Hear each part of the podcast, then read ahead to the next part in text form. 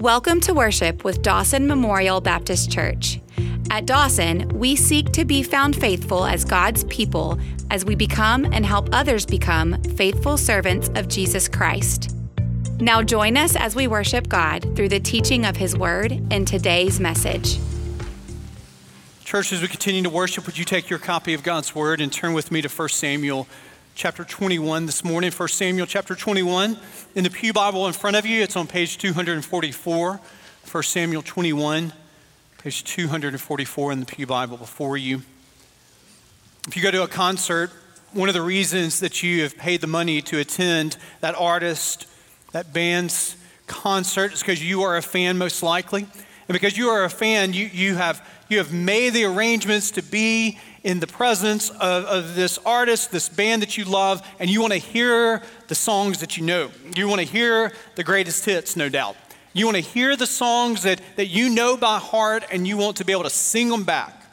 But also, if, you, if you're seeing an artist that you really love, if you're seeing a band that you really love, you also don't want to just hear the greatest hits, but you want to hear the deep cuts. You want to hear the, the side B tracks sort of the hidden gems. Not everybody will know them. They're not going to be the sing along songs, most likely.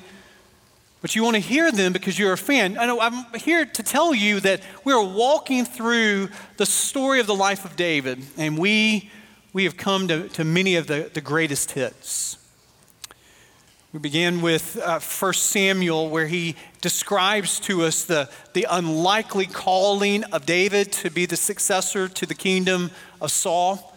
And we've moved from his unlikely calling to the unlikely victory that God gives David over this giant named Goliath. We, we've sung the greatest hits. We looked last week at the unlikely friendship between David and Jonathan, Jonathan being the son of Saul, Saul who is jealous of David who's trying to silence David and kill David. It is an unlikely friendship. But now we, we move to 1 Samuel chapter 21, and it, it is not one of the greatest hits. It's a deep cut. But if we listen closely this morning, we, we will hear God sing to a very deep part of our own soul that even in the midst of the most unlikely of circumstances, He is with us and He provides for us. Hear the word of the Lord. Starting in verse 1 of 1 Samuel 21, then David came to Nob, to Ahimelech the priest. And Ahimelech came to meet David, trembling, and said to him, Why are you alone and no one with you? And David said to Ahimelech the priest, The king has charged me with the matter and said to me, Let no one know anything of the matter about which I send you and with which I have charged you. I've made an appointment with the young men for such and such place. Now then, what do you have on hand? Give me five loaves of bread, or whatever is here. And the priest answered David, I have no common bread on hand, but there is holy bread. If the young men have kept themselves from women, and David answered the priest, Truly, women have been kept from us, as always when I go on expedition. The vessels of the young men are holy, even when it is an ordinary journey. How much more today will their vessels be holy? So the priests gave him the holy bread, for there was no bread there but the bread of the presence, which was removed from before the Lord to be replaced by hot bread on the day that it was taken away. This unlikely person, David, has been called in an unlikely way to be the successor of Saul. It's an unlikely victory, and an unlikely friendship. And what is likely about all of this is that jealousy is going to reign. And boy, does it. Uh, Saul, the king, holds on to the kingdom with this maniacal, tight grip. He will not let go of it. As, as David is, is catapulted to prominence in Israel, of, of course, David's heart rages with jealousy. And so Saul has, has one goal, and that is to, to stomp out this threat. Not only a threat to, to him, but a threat to his lineage, his, a threat to, to Jonathan and, and to the kingdom continuing to be in his name here. And so David does what? He flees to safety. David is a man on the run. And he runs two miles away outside of Jerusalem to a place called Nob. It's a priestly town. It's a place where he meets Ahimelech, the priest, and they have a rather interesting conversation. You see it there in verse 1. Ahimelech's response is that he trembles at the sight of David before him. Is it a, is it trembling out of reverence? Most likely not. He hears David's story and he knows something is fishy about it. He knows something is strange about it. David is of too much of, a prominence, too much of, of, of one to just go off wandering by himself. Of course, there would be some type of entourage with him. He's not only by, by himself, but he he's also comes with an empty stomach. Something's wrong about this. And so Ahimelech just inquires, Why are you by yourself? David comes up with a story. And most likely, what David is doing in the deceit that he brings before Ahimelech is he wants to give this priest plausible de- de- deniability. He, he wants, because he realizes that by him, David going before this priest, Saul is most likely going to get wind of this. And when Saul has his eyes fixed upon all the steps that David does as he's fleeing, it most likely is going to come back to this priest. And David is probably giving cover to this priest. And in the midst of their conversation here, David has a request. And you know what the request is? Is we need food. He's going to meet up with the entourage of, of those that are going to be fleeing with him here, but he's by himself. He asks for food, and the priest simply says, You've come to the wrong place. I don't have food. I can't go down to the Publix there, 10 minute drive, come back with bread to give you here. But the priest realizes, I do have bread on site, but the bread that Ahimelech has on site is holy bread. It's the bread of presence. 12 loaves that have been placed upon the shrine before God, not to feed God, but as this symbolic reminder of God's provision for his people coming out of Egypt. As God fed them and provided for the Israelites as He brings them into the promised land. So the holy bread, the bread of presence, would not have been eaten by just normal people passing through. Every Sabbath, they would take the bread away, the 12 loaves. They would discard it by feeding the priests that were on duty, and they would have 12 fresh loaves that were put in the place there. And so David doesn't qualify. David can't eat this bread. Of, of course, David's men can't eat this bread. So David is out of luck, right? Wrong. The priest, the Ahimelech, sees the dire situation that David is in, sees that David needs bread, and then they have this back and forth conversation about ritual purity, not only of David, but also of David's men. And Ahimelech sees the need and provides food and this would have been unheard of, and this would have been unknown of a possibility. But Ahimelech sees and loves David and provides for David. And if you're listening to this story, even if you are not up on the deep cuts of the life of David, there's something about this story that you say, I've heard this somewhere else. Somewhere else I've heard this story, right? Right. Mark chapter 2, Matthew chapter 12. Jesus and the disciples on the Sabbath are walking through a field. They begin to harvest the grain in the field. They begin to get the seeds and they begin to eat in the midst of the field in the, on the Sabbath. And the Pharisees are incensed by this. Jesus is breaking the law. You can't harvest field on the Sabbath here. You can't provide for yourself in this way here. And Jesus does what? He goes back to this very story to silence his critics. He says, you, you remember when David was on the run? And you remember when the priest provides the bread of presence for the need there? And so, what does Jesus do? And he silences his critics because his critics know the law. And they're going to cross their T's and they're going to dot their I's with great precision and they're going to keep the letter of the law. And in keeping the letter of the law, they miss the spirit of the law. And the spirit of the law is to love God and to love neighbor. And Ahimelech in 1 Samuel 21 is loving David, providing for David food. And Jesus is going to be provided by God's bountiful creation and provides for the disciples even on the Sabbath here. So that story is a familiar story, but David doesn't ask just for bread. He comes with an empty stomach, but he also comes to the priest, the Ahimelech in 1 Samuel 21, with, with an empty hand. He's weaponless. Now, he goes to the wrong place. Uh, you, I mean, you don't have to be an expert in ancient Near Eastern customs to know that if you're trying to find a weapon, David asks, verse 8, verse 9, he needs a spear or he needs a sword. The last place that you're probably going to go is an Israelite priest to be able to find that. But David most likely knows that Ahimelech is going to be able to give him something that he needs. And so the priest says, Well, you've come to really the wrong place, except I do have a weapon for you. And would you know that Ahimelech goes into the back and, and pulls out the sword, not just any sword, but the sword of Goliath, the very sword that David had as, as, he, as he threw that stone and it, and it, and it, and, and it slayed the, the giant Goliath. And, he, and David walks over there and pulls out Goliath's own sword and cuts off the giant Goliath's head with his own sword. It's that sword that Ahimelech has. Don't miss this. David, in the midst of his wanderings, he's fleeing. He comes with an empty stomach and he comes empty handed and he leaves with bread and he leaves with a sword that was a reminder years before of how God provided for him in the midst of his greatest foe, that giant Goliath.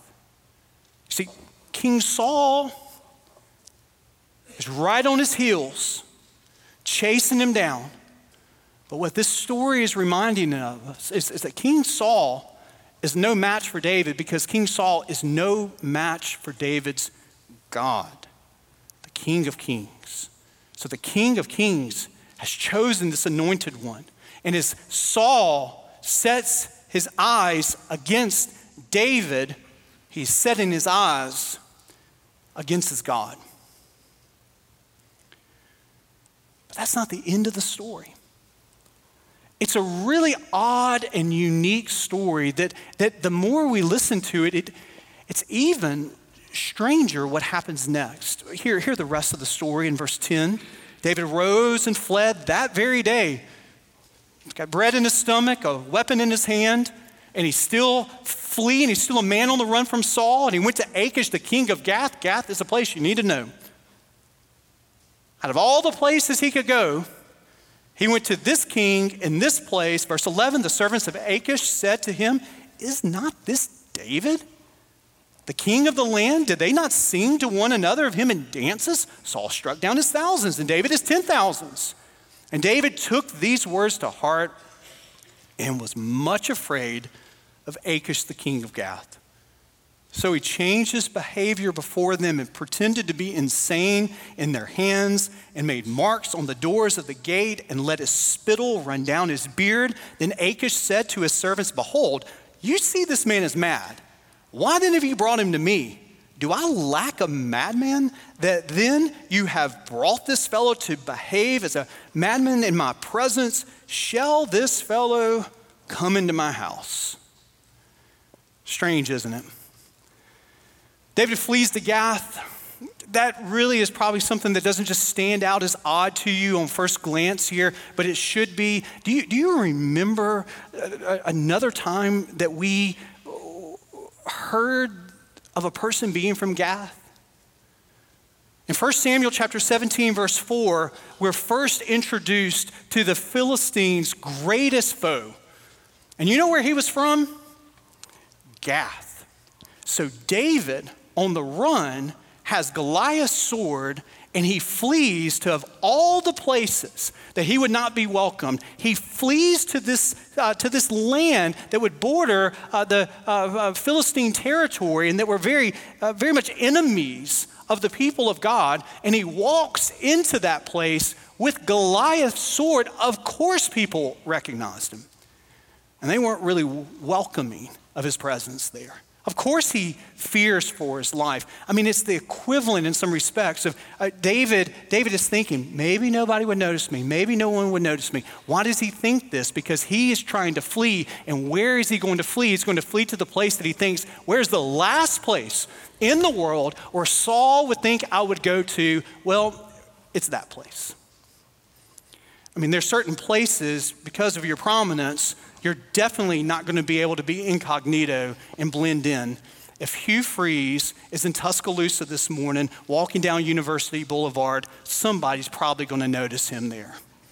If Lane Kiffin wakes up and he, and he decides that he's going to drive from Oxford, Mississippi to Starkville, Mississippi to have breakfast at a cracker barrel, someone is going to notice he's in the wrong land. They notice that David is in the wrong land. David realizes that he is fixing to lose his life. Why does he do all of this? Because he is simply afraid. And he's going from place to place trying to do the best that he can to stay alive, and he flees. And in the midst of fleeing, he is under the hands of the enemy, the Philistines again. And of course, he is going to die, but he doesn't. And the way that he gets out of this bind is he pretends to be insane. Drool flowing down his beard, he begins to write on the walls. I don't know if he's writing his initials. I don't know if he's writing David was here in the year, right? I, you know, it doesn't, the text doesn't tell us that. But he gets the attention of this king so much so that the king says to all of his servants, Hey, we don't have any shortage of people that are losing their mind in our own kingdom. I don't need an extra one. Get him out of here. Now, what in the world does all of this have to do with your life and my life? I mean, is this just a story that we can just sort of weave into the details and say this happened? Well, if all the scripture is profitable for teaching and proof, if all the scripture is inspired by the Holy Spirit, is there something that is more meaningful than just a mere history lesson? Well, what if we could, what if we could get into the mind of David. In the midst of him being uh, empty handed with an empty stomach, fleeing into enemy occupied territory, what if, we could, what if we could know what his prayer life was like? What if we could know what his praise life was like? What if we could know the inner monologue of his heart? What if we had access to this and we open up God's word in Psalm 56 and we read, When I am afraid, I put my trust in you. In God, whose word I praise, in God I trust, I shall not be afraid. What can flesh do to me? All day long, they injure me. They injure my cause. All their thoughts are against me for evil. They stir up strife, they lurk, they watch my steps as they have waited for my life. For their crime will they escape. In wrath, cast down the peoples. Oh God, you have kept count of my tossings, put my tears in your bottle. Are they not in your book? Then my enemies will turn back in the day when I call. This I know that God is for me. In God, whose word I praise, in the Lord, whose word I praise, in God I trust. I shall not be afraid. What can man do to me? I must perform my vows to you, O God. I will render thank offerings to you, for you've delivered my soul from death. Yes, my feet from falling, that I may walk before God in the light of light, the light of life. Does Psalm 56 have anything to do with David? Well, look at the chapter. If you look at Psalm 56, right under it, there's a subscript right there. And the subscript that you'll see on the screen behind me in the Bible before you says, To the choir master, according to the dove on far off terebinths, a miktam of David, ding, ding, ding, when the Philistines seized him in Gath. So when all of this is going on in 1 Samuel chapter 21, when God provides for him with a sword and provides for him with bread, and when he acts like he's going insane to be able to get out of the clutches of the enemy, he is saying, When I am afraid, I put my trust in you.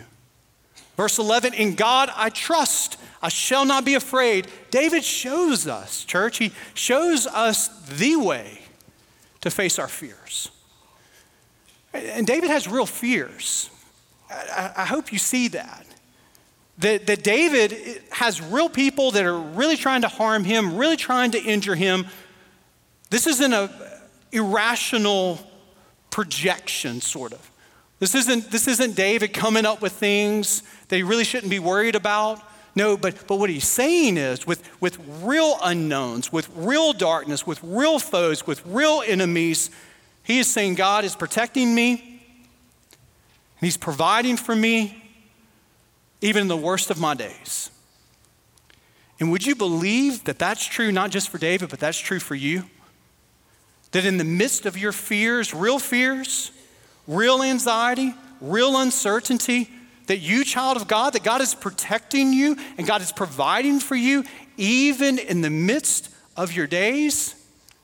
And you will have days you will have days where there are incidents and accidents that come your way. I've always been uh, struck by that Dr. Seuss book, Oh, the Places That You Will Go, that just seems uh, cheerfully optimistic. We give it to 17 year olds as they're, they're leaving the house, head of their freshman year to do what all that is before them. Oh, the places they will go. But in, in the midst of that, optimistic and cheerful book that has become so endearing to so many people, Dr. Seuss pauses to give us this sobering reminder. I'm sorry to say, but sadly, it's true that bang ups and hang ups can happen to you. I'm sorry to say, but sadly, it's true. The bang ups and hang ups have happened to many of you. And bang ups and hang ups are before many of you.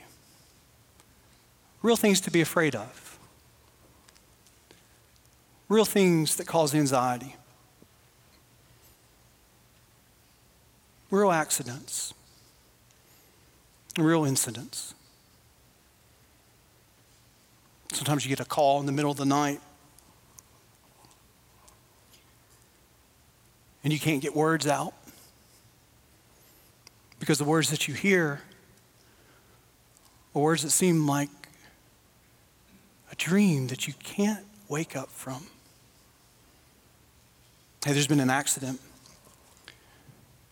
Come quick. And fear grips your heart.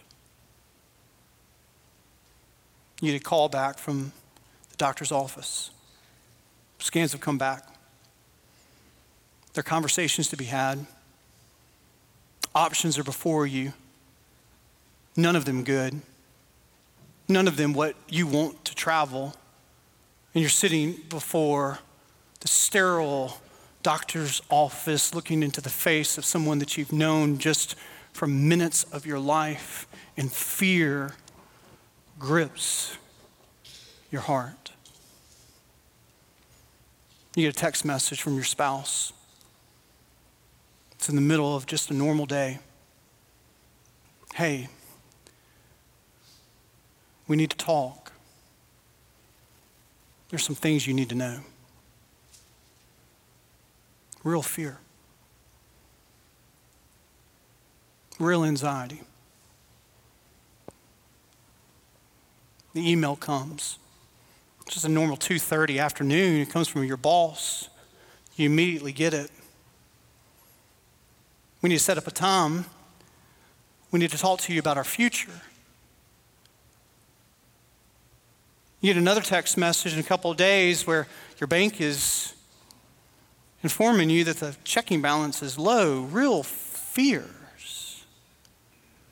Not irrational projections, real fears. I, I, know none of you will have this maniac chasing you from state to state across lines trying to track you down. I know that's probably not what's going to happen, but you will walk in a life and in a world that have real things that can cause real fear. We have this understanding of Christianity that sometimes that, that if you are a follower of God, that, that God gives you this force field of immunity from calamities and anxieties, and it's just not true. We, we walk in the steps of a Savior that was brutally killed on a cross. Bang ups and hang ups, my friends, do happen to people that love Jesus. When I'm afraid, I will put my trust in you. When I'm afraid, I will put my trust in you. I doubt many of you know the name of Alan Emery.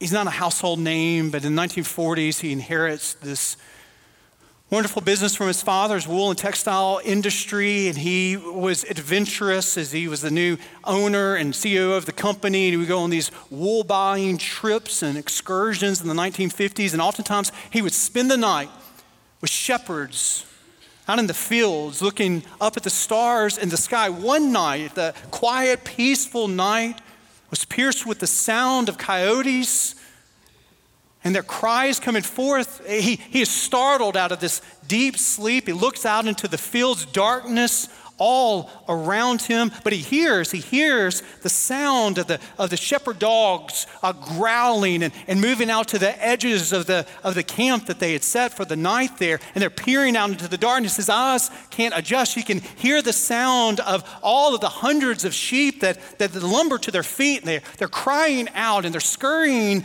about here, and the shepherd, he slowly gets up he walks to the campfire and he puts a, a few more logs on the fire, and the, and the fire itself, the flames shoot up high into the air. And it's then that he sees, he sees hundreds of, of eyes and the reflection of the fire in the eyes of all of the sheep. And it dawned upon him in that moment that in the midst of darkness, in the midst of danger, the sheep looked not into the darkness, but the sheep kept their eyes fixed in the direction of the shepherd. When I am afraid, I put my trust in you. Years ago, I received this acronym. I don't know where I got it. Uh, somewhere, someone shared this with me.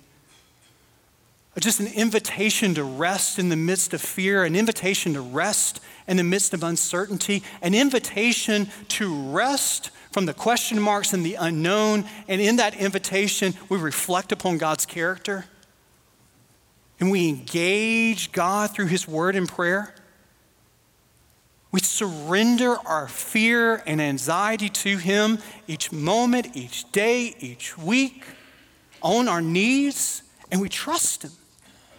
We trust Him with today. And we trust Him with whatever our tomorrow will bring because why?